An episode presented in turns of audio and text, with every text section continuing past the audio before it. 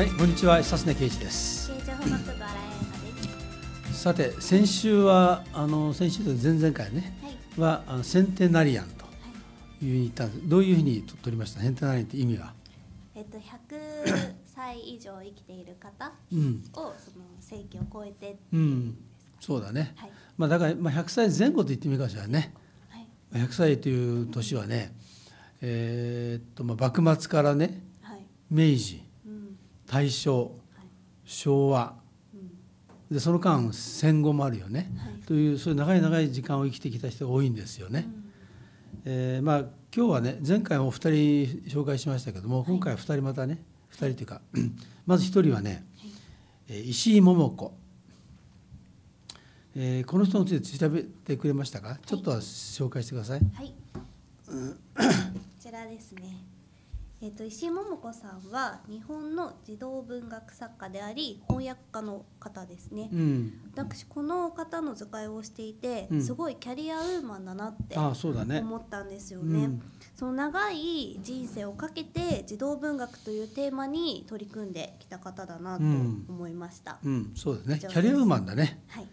えー、とこの人は あの学校を出てからねあの文藝春秋に入るんだよね。でそこでまあ編集者をやるわけですけれども、えーそれやりながら今度は自分なりのテーマを見つけてそして児童文学にのめり込んでいったと、まあ、こういうタイプですよね。でちょっとびっくりするのはね自分の家のすぐ裏にねはい。菊池寛が住んでたんだな菊池寛という人は文藝春秋社の社長ですよね。はい。でそれが縁で、あの菊池寛の下でアルバイトしてたわけでねでその縁で文藝春秋に入ったということなんですねで犬飼剛っていう人が515事件であの暗殺されるんだけどその時にまでにねその犬飼家のまあ家庭教師みたいなねことやってたんだよね。だから今我々でも有名なね犬飼美智子という人がいました。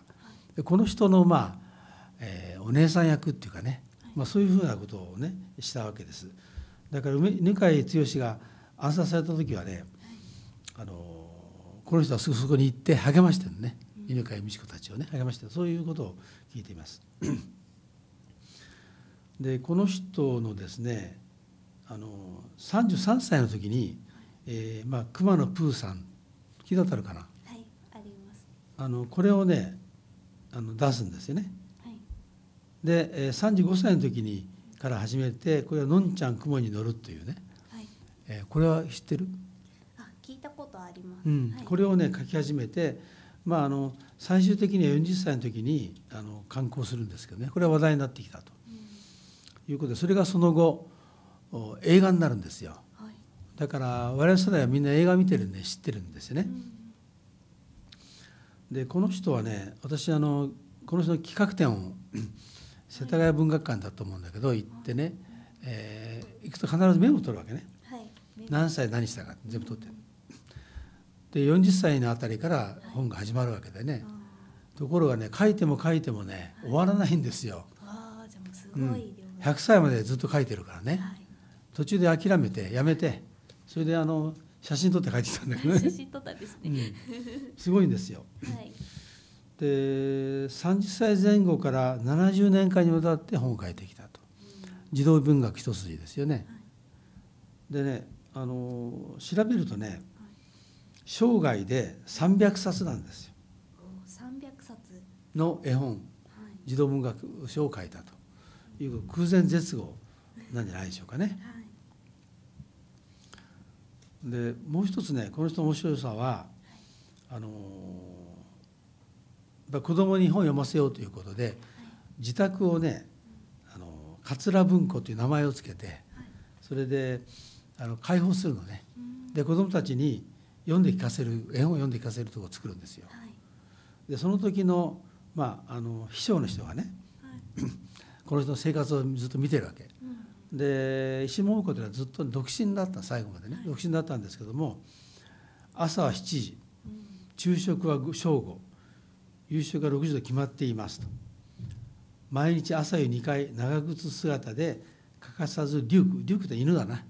犬の散歩に行かれてますとで早朝の散歩と午前中の主催でのお仕事昼食後の短いお昼寝と一日の日課をきちんと守っていました。ということでね。はい。時計のようにはい。産まずたゆまず規則正しく生活をするというまあこういう人ですよね。う。んで面白い話があって あの井伏正治というね作家がいるんですけどこの人の時に仲良かったのが太宰治うんで太宰治がよく来てたのね。はい。あの井伏正治のとこに。はい。そうすると石井桃子は編集者ですから原稿を持っていくわけね。そこでまあ太宰治が見るわけですよね。そうすると太宰治が惚れるんだね。ーいや惚れるんです石井桃子が好きになるんですよ。おそれであの許せますじがそういうそれとなくそう言うわけね。だけどそれがまあ実らない伝わらないんでうまく伝わらないわけなんだけどもあのそれを後から聞いたねあの石井桃子はねはい。大宰さんは死ぬでしょ。自殺するでしょ、そしたらねこう言うんだよね。あのもしもあの人と結婚していたらい。ねあんなことはさせませんとお言ってんだけど僕が見るとねこんなあの生活をやる人とね太宰治のような酒飲みのねいい加減な人がねはい。一緒になったらねうんどちらが影響を受けるかなと思うんですけどね。多分石井桃子はそのままでうん。太宰治はねうん。耐えきれずに自殺したんじゃないかと思うんですよ。大気ですね朝何時起きなさいと、はい。ね、いうこと言われるわけでしょ。うんうん。まあというふうにちょっと思ったんですけどね。はい。でこの人の言葉いい言葉ありましたか？はい。うん。はい、5歳の人間には5歳なりの10歳の人間には10歳なりの重大問題があります。それを捉えて人生のドラマを組み立てること。それが児童文学の問題です、うん。これどう思います？そうですね。なんかその年その年代によって、その問題がちょっと変わってきてうん、るっていう意味ですかね。ちょっと難しいですね、うん、それ多分ね、うん。あなたはまあ二十歳ちょっと過ぎたばっかりだと思うけども、はいあの二十歳ぐらいの人がね自分史を書くというそう私講義やった授業あるんですよ。はい。そうするとねあの年寄りは笑うのねうん。二十歳にまだ自分史書くような人生があるかっていうわけでうん。ところがね二十歳は二十歳なりの人生がありますね。はい。でそれは紆余曲折もありそれから悲しみ喜びもあるわけですよね。はい。だからそして60歳亡くなった人でもあるしうん。100歳の人もあるよね。うん。だからあのその人の人生がの長さという関係なくて10歳ぐらいの子供でも、えー今考える自分で考えるとねうん。世の中見てていろんなことがあるでしょ。あります。いいこと悪いこと悲しいこと、苦しいことありますよね、まあ、そういう人生があるんだと、はい。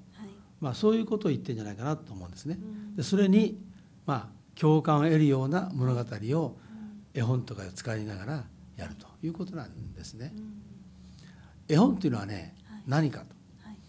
あの何だと思う絵本っていうのは。なぜ絵本っていうのが子供が見るんだと思絵本は言葉が分からなくても、ううん。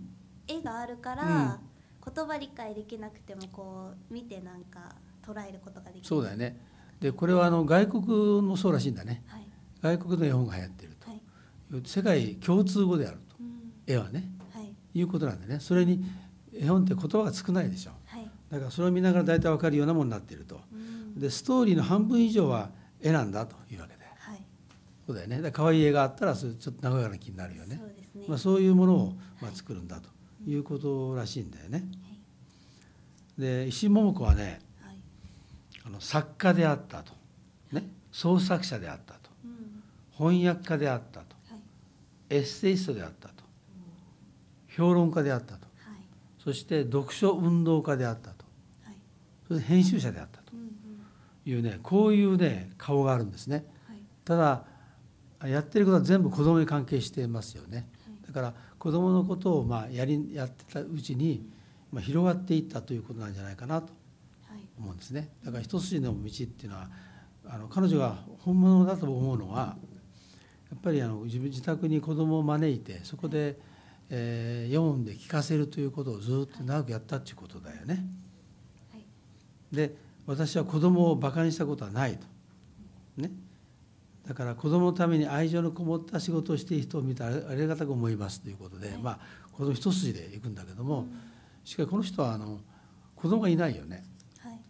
だけど子供のことが好きだったんじゃないかなと思うんですけどね。ですね。この人はねあの100歳生きてるから周りがみんななんていうか感心して見てるわけでしょ。あそうすると観察されるんですよ。はい。でなんか面白いのはね、はい。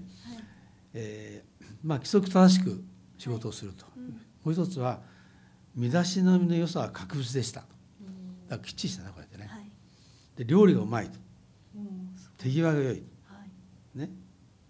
でまるで石井さんの暮らしぶりはまるで修道院の修練長様みたい。おど。ーすっごいなんかもう規則正しい方だったんですね。うね。はい。修道院入ること自体がそうでしょ。そうですね。それの一番偉い人だよね。ね。なれる？なれないです。うん。すごいよね。はい。まあそういうふうに自分を律してうん。自分の生涯をまあ長く元気でいるためにやったということなんじゃないかなとうんいうふうに思うんですけどね。はい。であの石井桃子の名前ってあんまり知られてないん実はね。そうですね。はい。ところがねうん。あの人の本はみんな読んでるっていうね子供時代に、えーいうことなんですよ。だから、はいあの熊野プーさんとかのんちゃん雲に乗るとかあるでしょ、はい。ああいったものを説明するとねみんな知ってるっていう感じになる、うん。だからまあ裏方的なんだけども、はい。えー与える影響大きいよね。はい。大人になってたくさんの本を読むでしょ、はい。ところが子供の頃って少ないでしょ、少ないですね。ね、その少ない子供の本の中ではい。いい本を出したからはい。この人の与える影響力は非常に大きいんじゃないですかね。はい。だから僕が言ってるようにあの影響力を与える人が偉い人だという意味からするとねはい。実はこの人も長くねうん。しかも子供の時に刷り込んじゃうわけだから。はい。相当ねあの人々に影響を与えるうん人じゃなかったかなというふうにね私は思ってるんですけどね。はい。はい、この人の人生はどう思います？そうですね。本当にもう子どもの児童文学に対してずーっとそれをうん。100年約100年ぐらい追いかけてきた人だなって思っています。すごいね。はいすごいですね。でその凄さはねうん。あの90歳を超えてねはい。あの熊野プーさんのはい。作者がミルトンという人なんですけど、はい。この自伝の翻訳をやるわけね。90歳かねそれでね5年かけるんですよ。5な年。おで96歳で完成完成するの。ーうんそれもすごい。でその後ね何やる？今度ははい。もう一人のエレーナあエエスティスっていう人のねはい「100枚の着物」というね、はい。えーこの人の翻訳をやったことあるんだろうけど、うん。この全面改訂版に託釈してねはい。2006年に完成するんですよ。はい。これで99歳。はい。だから100歳かなで亡くなるのかな、ということはねえー死ぬ間際まではい。現役であったというねうん。ことなんですね。はいだからこういう人の人生というのは非常にまあ聖なる人生じゃないかなと。はい。聖人ですよねやっぱりね。うん。はい以上です。はい。はいありがとうございました。ありがとうございました